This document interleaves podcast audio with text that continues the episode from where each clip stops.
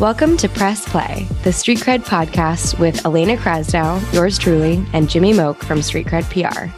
In this podcast, Jimmy and I will welcome industry leaders, journalists, influencers, and friends of the firm to shed some light on who they are and the various twists and turns that led them to where they are today.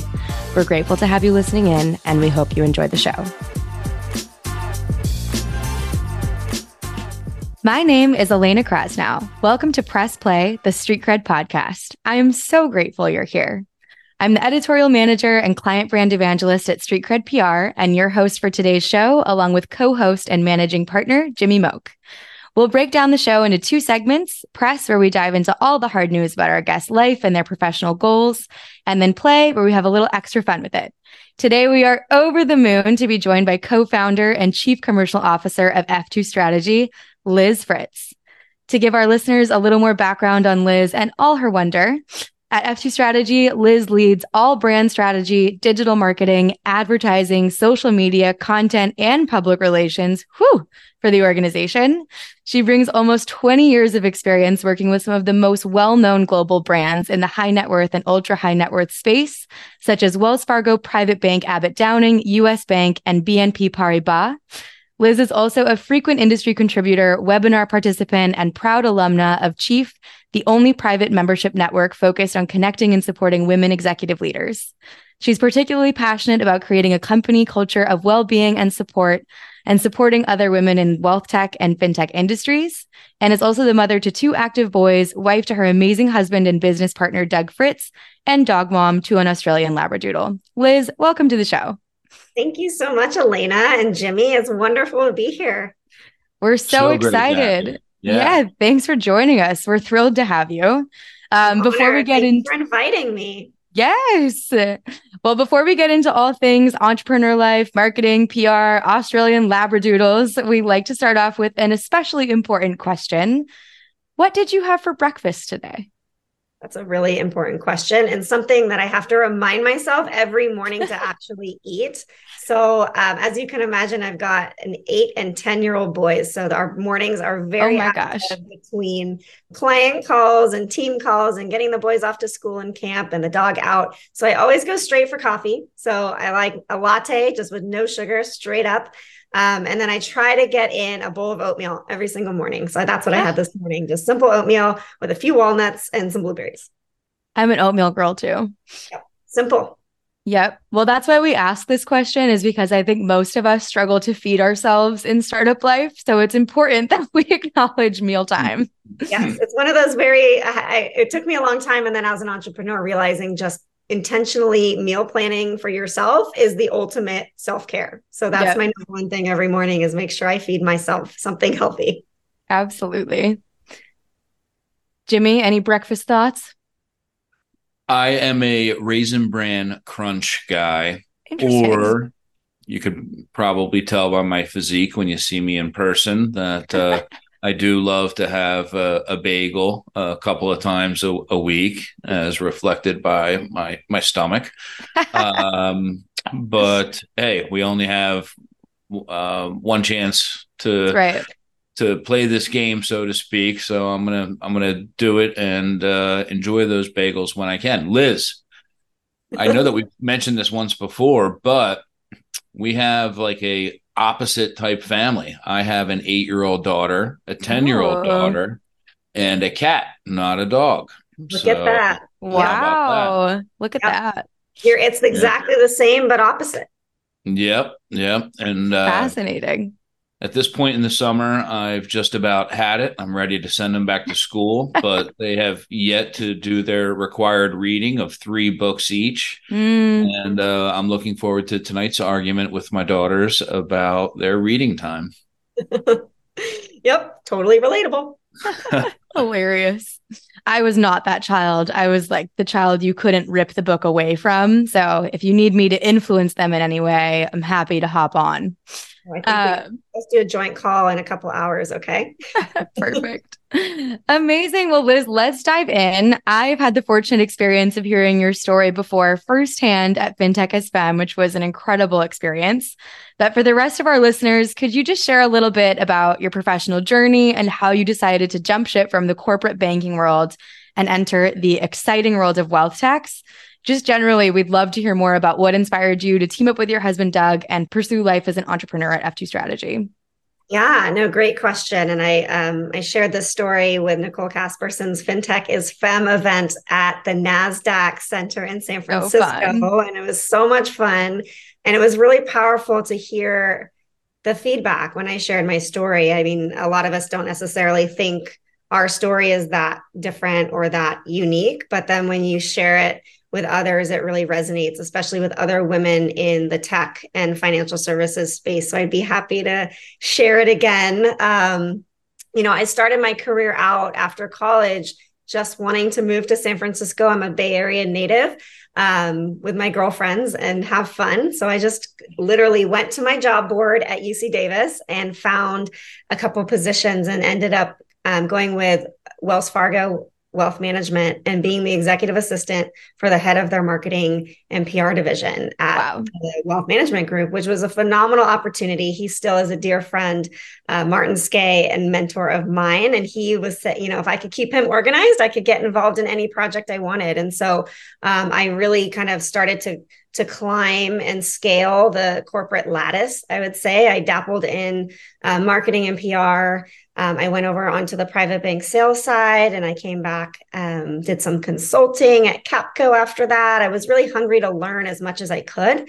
Yeah. Consulting was wonderful back then because I, you know, I think I was about 27 or 26 and I got to exp- kind of see a whole bunch of different companies, not just Wells Fargo, um, and really realize my niche and my passion was this kind of in between sales and marketing. So this intersectionality between um, supporting advisors and the business from a marketing perspective. And because I was on the sales side, I still to this day have a deep seated passion and um, empathy for the front line of folks doing doing mm-hmm. what they mm-hmm. do. And so I really try to weave that into the work that I do. And I, I from there I, I, continued on in in wealth management. So I um, again that lattice of um, trying out different disciplines and and that ladder of um, moving myself up into um, kind of the corporate ladder into the the you know overseeing entire departments for firms such as US Bank and um, BNP Paribas in all in San Francisco. So, um, wow.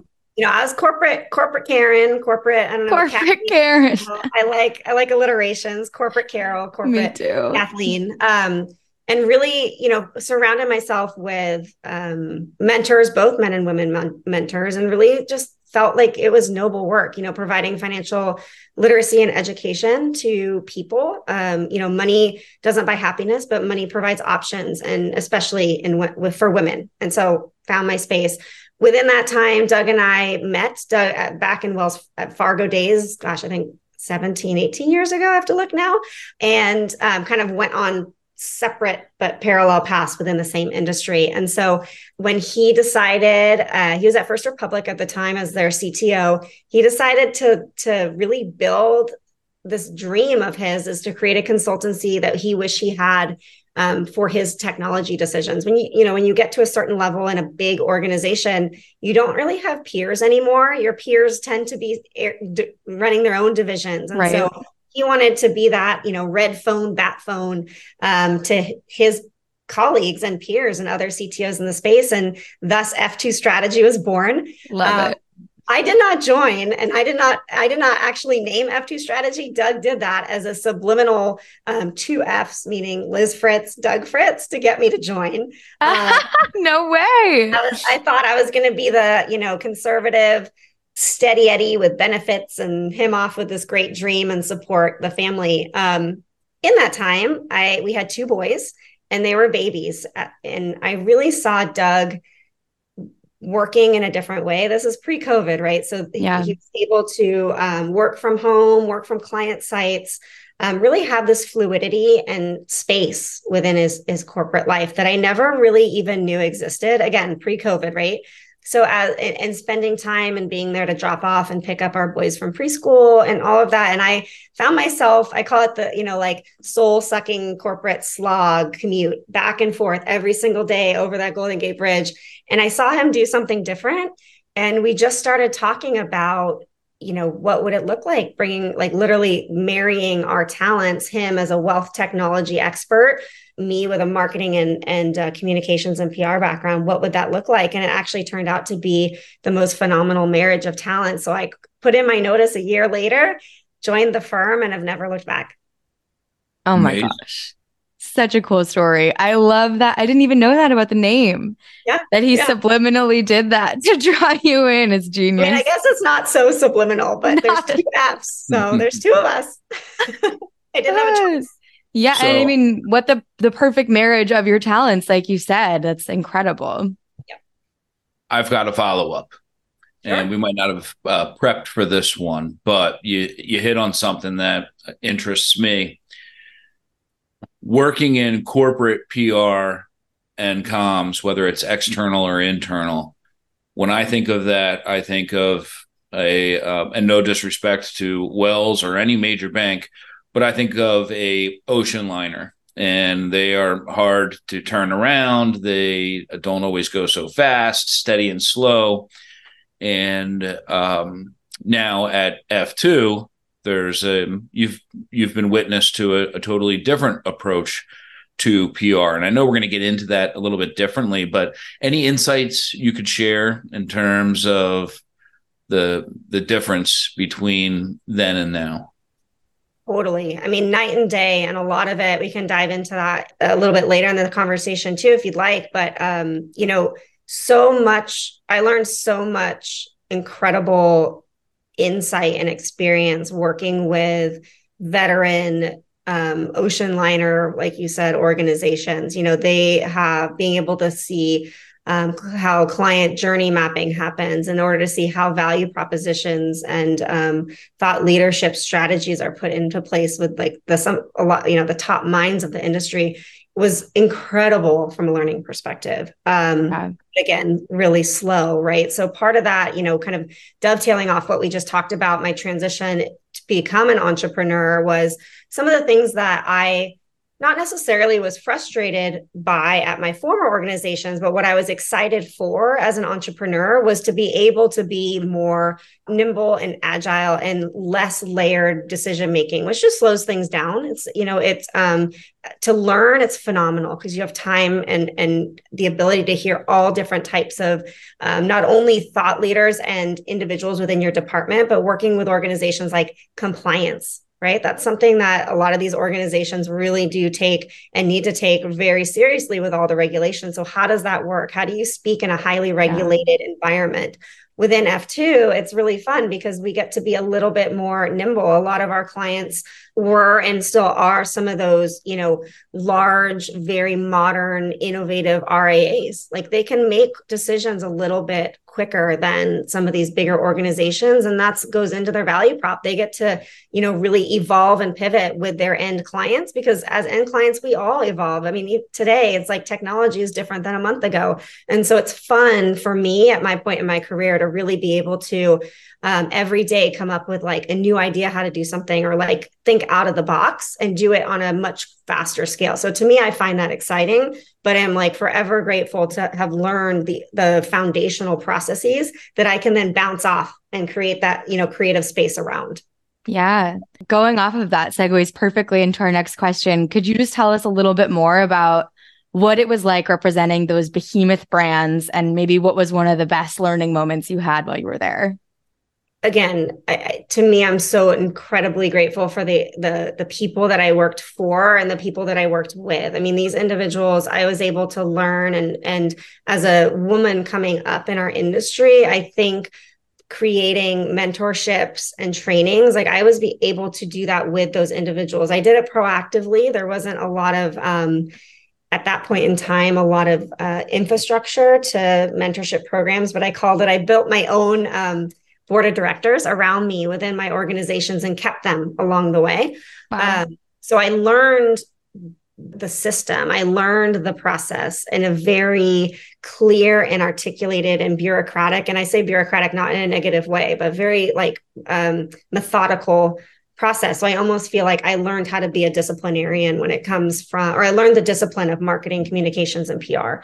Yeah. Um, you know, so I, I, I really, to me, that was really incredible. And I got to see brands expressing who they are in a way that they've owned for some of these companies 100 years or 100 right. plus right and to see how they continue almost like to bring everything back to those value props and who they are and make mm-hmm. sure the mm-hmm. clients feel safe and secure with them um, so i think to me that was the most um, I, I, definitely wouldn't have been able to build what I've built at F2 Strategy without that foundational, um, you know, bone, the bo- those foundational bones in my body from the, you know, my first year out of college such an amazing experience to have right out of college. And it's taken you on such a beautiful path. Yes. and I um, will do one little plug, which is always kind of a funny plug, but I really I had some phenomenal compliance partners and mentors along the way. And so I know a lot of us think, oh, compliance, you know, it's the the say no or business prevention group, but I really learned um the the beauty kind of the or the the not even the beauty, what they have to balance within an organization in such a highly regulated regulated industry, right? Yeah. And a lot of the frustrations on either side. And so I, I do ki- kindly hold all of my compliance partners that I've worked with that have helped me understand that and help me work through and get creative within that regulation. Absolutely. Be kind to your compliance friends. They're yes. always trying to help us stay safe. they are. They are. I love that point. Um, so, from your experience working with this t- different array of brands in different sectors, how have you seen public relations and marketing efforts really take brands to the next level? And what do you think are some of the key ingredients a strong marketing and PR program have specifically in our industry? Yeah, that's a that's such a great question, and it it, it goes back to this like almost unforeseen marriage of talents that Doug and I brought together with tech and marketing because we were building out um, the product offering and service offerings of F2 strategy. And when our clients have decisions around what type of client experience they want to create with technology, I started to see all the same questions that we would do within a marketing conversation. It's like, who is your mm-hmm. target market? Who, what are you great at? What do you want to be great at? You can't be good at everything. What do you want to be great at? Don't buy technology for the sake of technology because it's shiny and cool looking. Um, you know, a lot of that. And so for me, I think the the biggest the starting point for for folks. And you can be anywhere along this spectrum in your own personal journey whether you're you know working to innovate your strat- tech strategy or you know you want to do a little bit more marketing but you don't know where to start is going back to your value proposition and who your target market is and really make sure that that's crisp. And once you go back to that and do the work of um, it can be scary because sometimes you don't want to exclude anybody, but you go through and either find a partner to support you through that process, but really just clearly articulating what you do great at, who you are as a firm, and who your target market is. And then from there, everything um, business planning, marketing planning, PR planning, then you can make decisions that all support that mission and value proposition that you put in the beginning. Because if you start to go too far down the path without having done some of that almost internal work yourself, mm-hmm then you may have made decisions that seemed good, but you're not basing it on the trajectory of your business. So to me, it's really like mm-hmm. who are like who's your mar- target market? What are your values? And what mission are you, you know, bringing to the space that makes you different? Yeah, totally. Well, I've been wholly impressed by the body of your work. Everything that you have done is just incredible. You have such an amazing career. However, being the girl's girl that you know I am, your work to uplift women in financial services in particular has really spoken to me. I loved your post, Dear Wealth Tech, which everyone should go read, by the way, and can be found in the show notes. But can you tell our listeners a little bit about the initial post and how it led to F2 Strategy's social campaign, Women in Wealth Tech? Of course. No, that's um thank you for the, the, the plug. That that piece is one of my first pieces and still resonates so deeply with me and comes up in conversations quite a bit.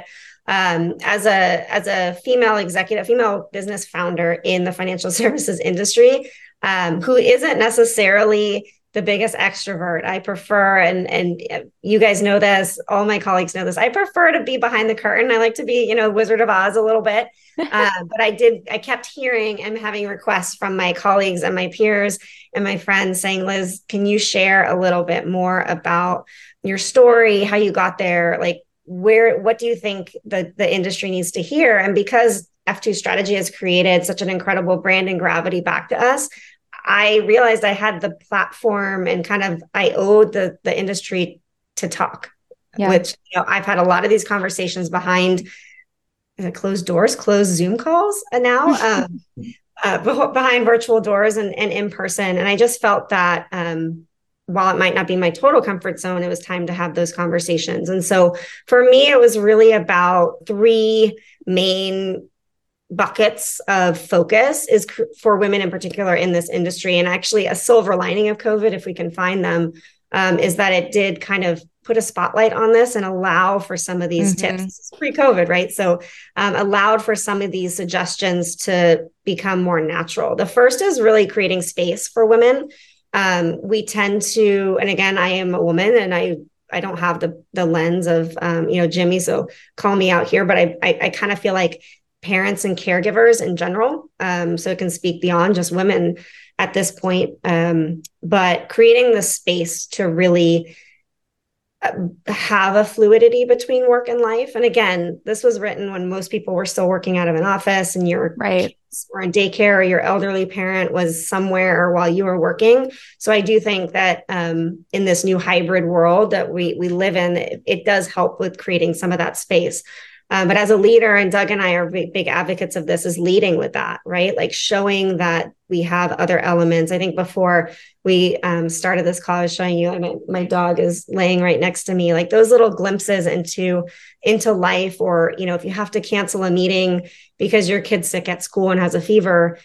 I was told to never say that. That that was the mm. corporate, you know, corporate life I grew up with. Is is don't let them don't let them see that work is not your priority. Whereas right. i really think we need to as as managers and as colleagues of, of women and and um, caregivers throughout the industry is make it okay lead by example to give them space for family for pets that need to go to the vet for movement right? Like um, take away that guilt that to me is so ingrained in this in the industry. Um, secondly is tolerance right? So it's you know that's kind of a fancy word for basically allowing those conversations to happen and not judge. And so if I'm like, "Hey Jimmy, I I, uh, I needed to reschedule this podcast because my kid is sick," tolerance and acceptance of that and normalizing that. We have we all have lives and commitments i hope outside of work that makes us the beautiful humans that we are. Um, and so to me again as a as a female leader and doug and i do this collectively showing that um, showing our vulnerabilities when they pop up in life and asking for help and letting people know by example that there's there's tolerance for that within the culture of your firm. And then lastly is something that is really important to me is giving specifically women capacity to grow. And so I think I've seen a lot of great strides um, in the last couple years around this, but creating uh, programs and um, pathways for progression in our careers as women you know creating space and tolerance so like me i took two years off um, when i had our boys they were two years apart um, and I was able to come back into the organization, you know, into the corporate world, but creating um, mentorship pathways and opportunities to help women in particular uh, grow. It's it's hard. I was um, I grew up in a, at an all girls school where women could be anything, women could do anything. I was almost blindsided a bit when I joined corporate America to realize that some of the hardest folks to work with were women, and so I think it's really important that we check and make sure that our organizations are providing those pathways. And again, whether it's up a corporate ladder, across a corporate lattice, taking a break, going down a little bit, you know, and just giving those opportunities so that we can all support each other and, and, and rise together. So beautifully said. I love that. And I really love what you said too about being transparent about our vulnerabilities and how that creates a space where women and not just women can be open and honest about what's happening in our lives and reach out for support when we need it. I think I really appreciate like every day I go on a walk. I need to do that for my anxiety, for my mental health. And never ever once do I feel guilty for doing that at Street Cred. Like it's just support. It's like go do the thing you need to do and then come back when you're ready.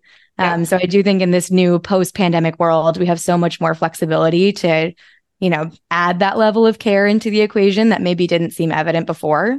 But I really just, yeah, I love everything that you just said.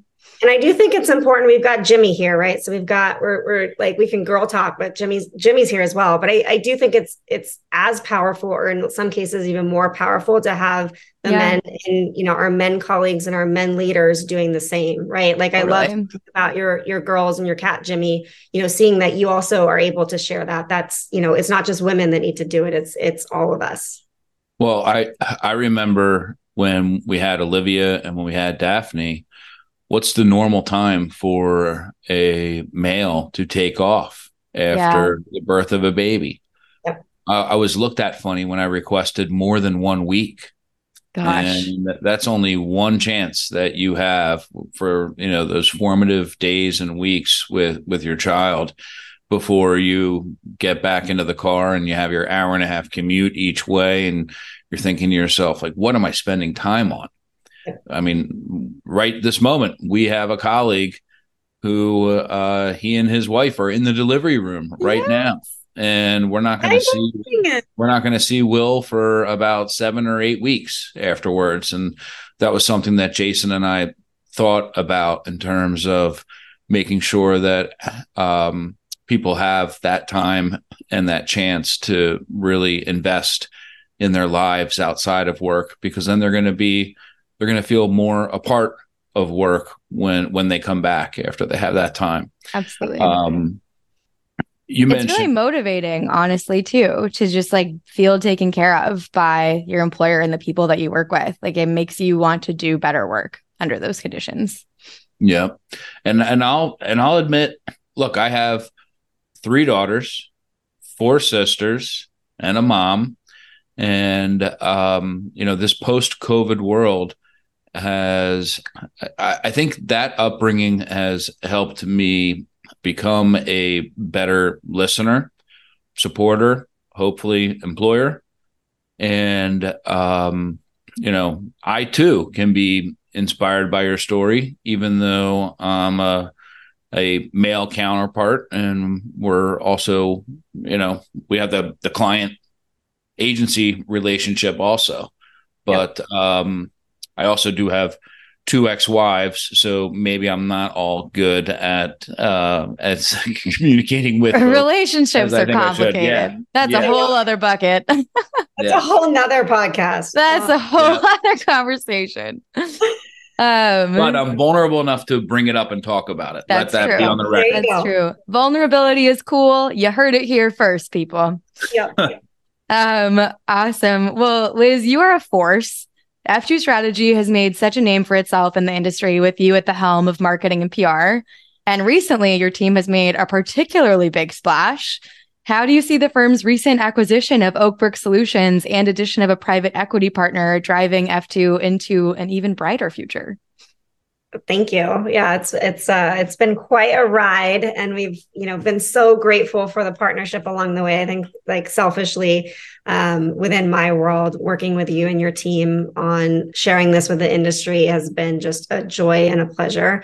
Um again, you know, Doug and I started very, you know, at the very core when it was just he and I almost 8 years ago founding F2 is really um helping people make great decisions and do good with it with technology in their businesses. And so, um, as you can see over the last seven and a half years, it's resonated. Um, we've been, you know, working with a lot of the, the, the honor of working with some of the most innovative, um, forward thinking clients in the space. They in, inspire us every single day. Um, however, Doug and I are both from the wealth management industry. So he and I have always been quality over quantity from day one, do it really well.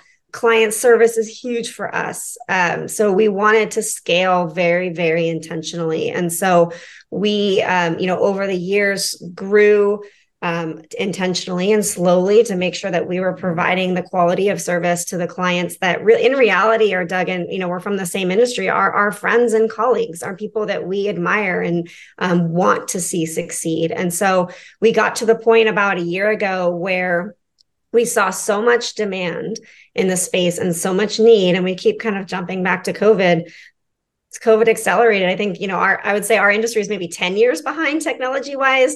COVID, you know, shot us up to maybe we're five years behind, like some of the big tech industries, tech focused industries.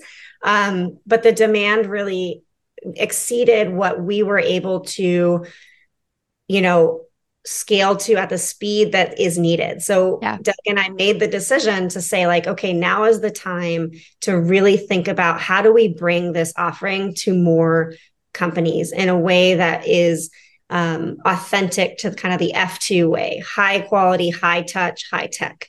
Um, and that's when we started exploring uh, capital partners and looking at other folks in the industry doing really incredible work. And so, thus born, um, you know, the the marriage of Renovus Capital Partners and Oakbrook Solutions. Um, Oakbrook, uh, led by, founded and led by Craig Cook, is um, one of our you know close we we don't really even say we had co- competitors. They're just colleagues. There's we work together. We know their team really well. They were really the yin yin to our yang.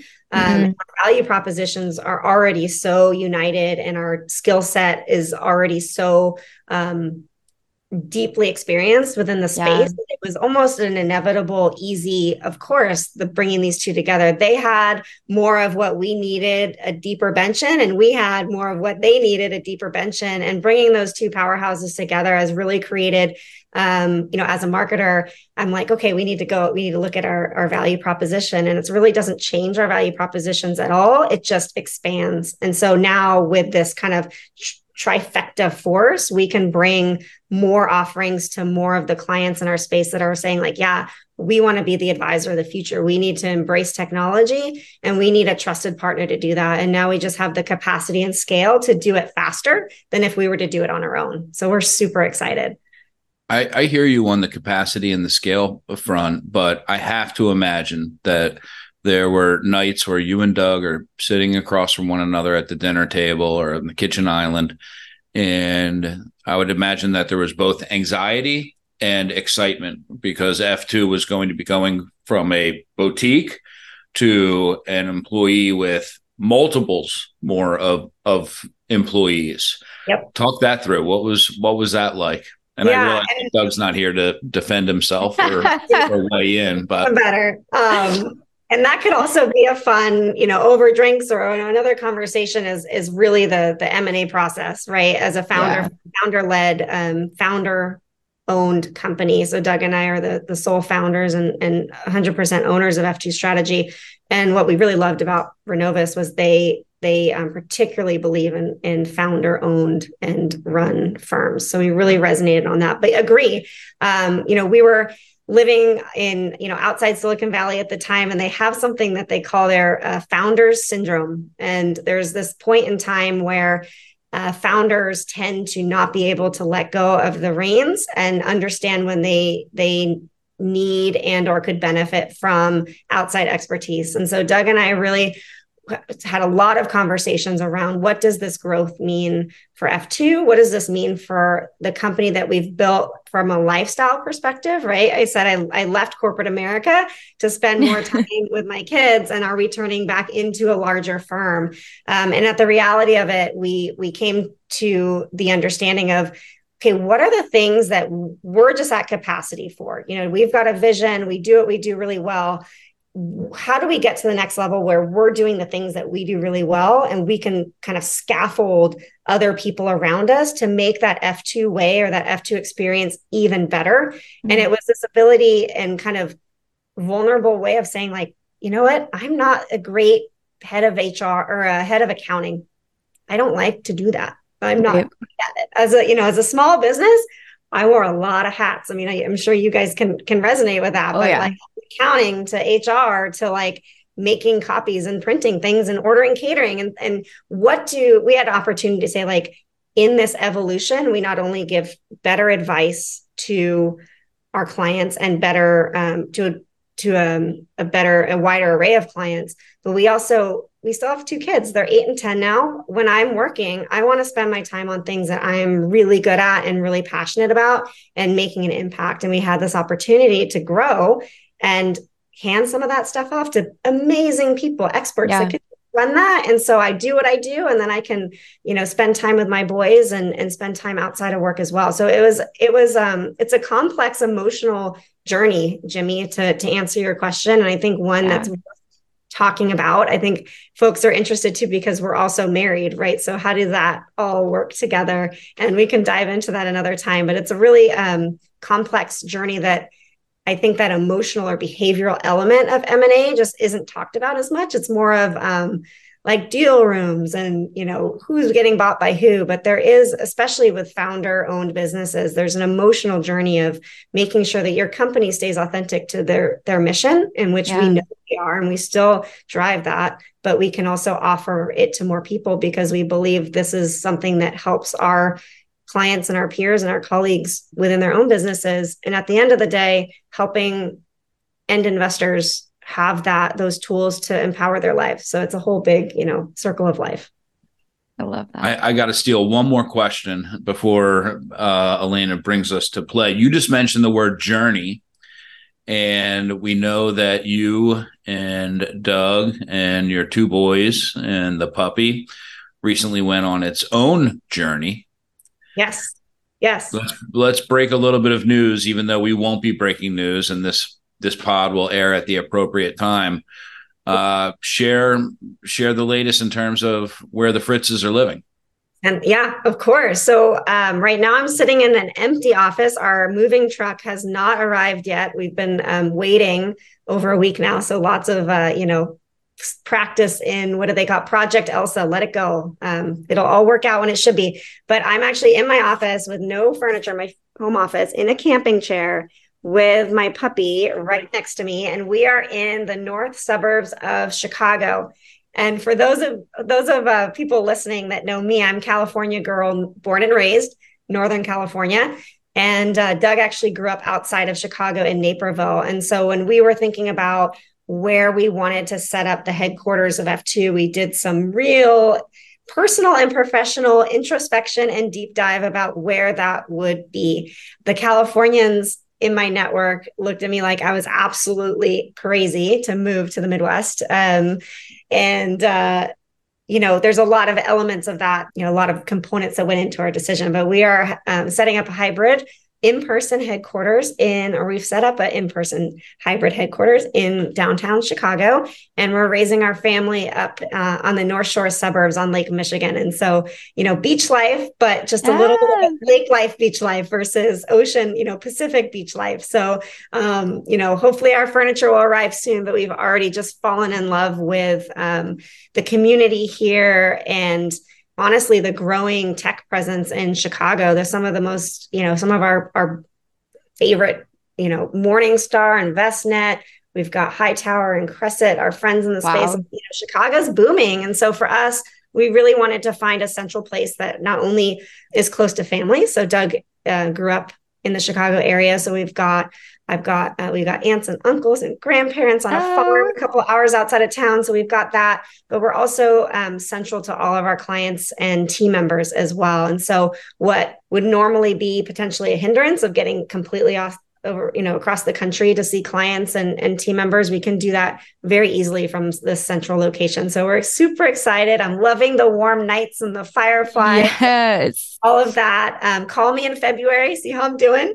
Um, but yeah i'm excited to to, to explore seasons because um, you know i've i've just pretty much oh you will get seasons in yeah. chicago yes I know. So um, no shortage of that. Your door, Elena, in February, and we can we can uh, go for a walk. But I, I can't promise that it's much warmer here in February, but it's definitely less windy. there you go. There you go. um, awesome. Well, let's switch it up. It's time for our second segment. Let's play a little bit. This isn't quite a rapid fire round, but maybe it's sort of a version of that. Um, Liz, if it weren't financial services, what would you be doing? So I actually studied to be a veterinarian. I don't know if you knew that. And what? so, and on top of that, an equine veterinarian. So I went to UC Davis. I'm an animal science and um, doubled in business major um, and worked for a year as a resident at the UC Davis Animal Hospital. So I think oh probably. Gosh I wouldn't be a veterinarian. That's also another conversation for another day. Um, but I would be working um, with animals in some capacity. I'm a huge animal lover and advocate for humane and rescues and um, education around animal care. So it would be something with animals. Oh my gosh. Well, I was an environmental studies major in college. So we clearly have much to discuss offline. We do. Well, well, yeah, a whole net. We've got like four additional conversations. I know. We'll have to have you back on. Um, wow, that's so cool. And what, so besides the Australian Labradoodle, what do you do for fun? What does that look like for Team Fritz? Um, well, so for me personally, what I find is fun, and I think you'll resonate with this, Elena, is camper. So our dog's name is Camper, like happy camper. Um, going for walks. So that's my yeah. that's my sanity is um hooking him up and taking him for a walk. So that to me, just being out in nature and connecting with just kind of like the energy that's away from a computer, away from corporate. To me, that is kind of my personal fun and, and self care. We're big adventurers, so it, we're um, we have a camper van. Well, I think people probably know about Doug and the the man in the van.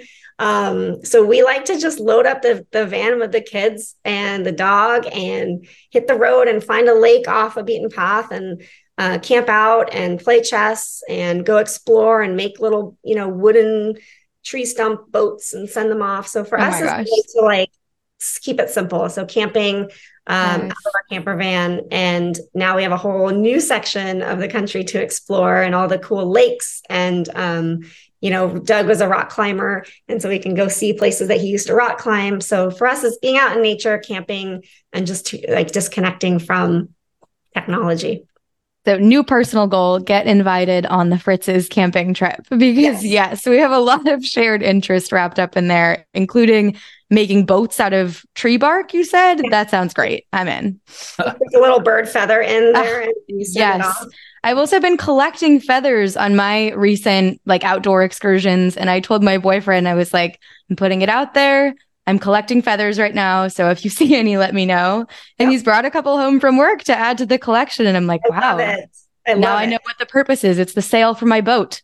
Yeah, and I can talk to you all about, or I'll put you on the phone with what my uh, one of my sons because I'll tell you all about which are the ones that make their boat go fastest, and you'll want to, you know, make sure you you choose the right ones for a race if you're going to have that. So, how hard is it to not let a work call creep in to one of those walks with your dog? Are you steadfast? It never happens. This is Liz's time, or um, does it sometimes? I would say it's a hybrid approach. Sometimes I intentionally set up meetings that are walk and talk. So I highly encourage if there's ones that you've got, uh, maybe it's one on one with your manager, or maybe it's a team meeting where you're not necessarily need to be um, writing notes down.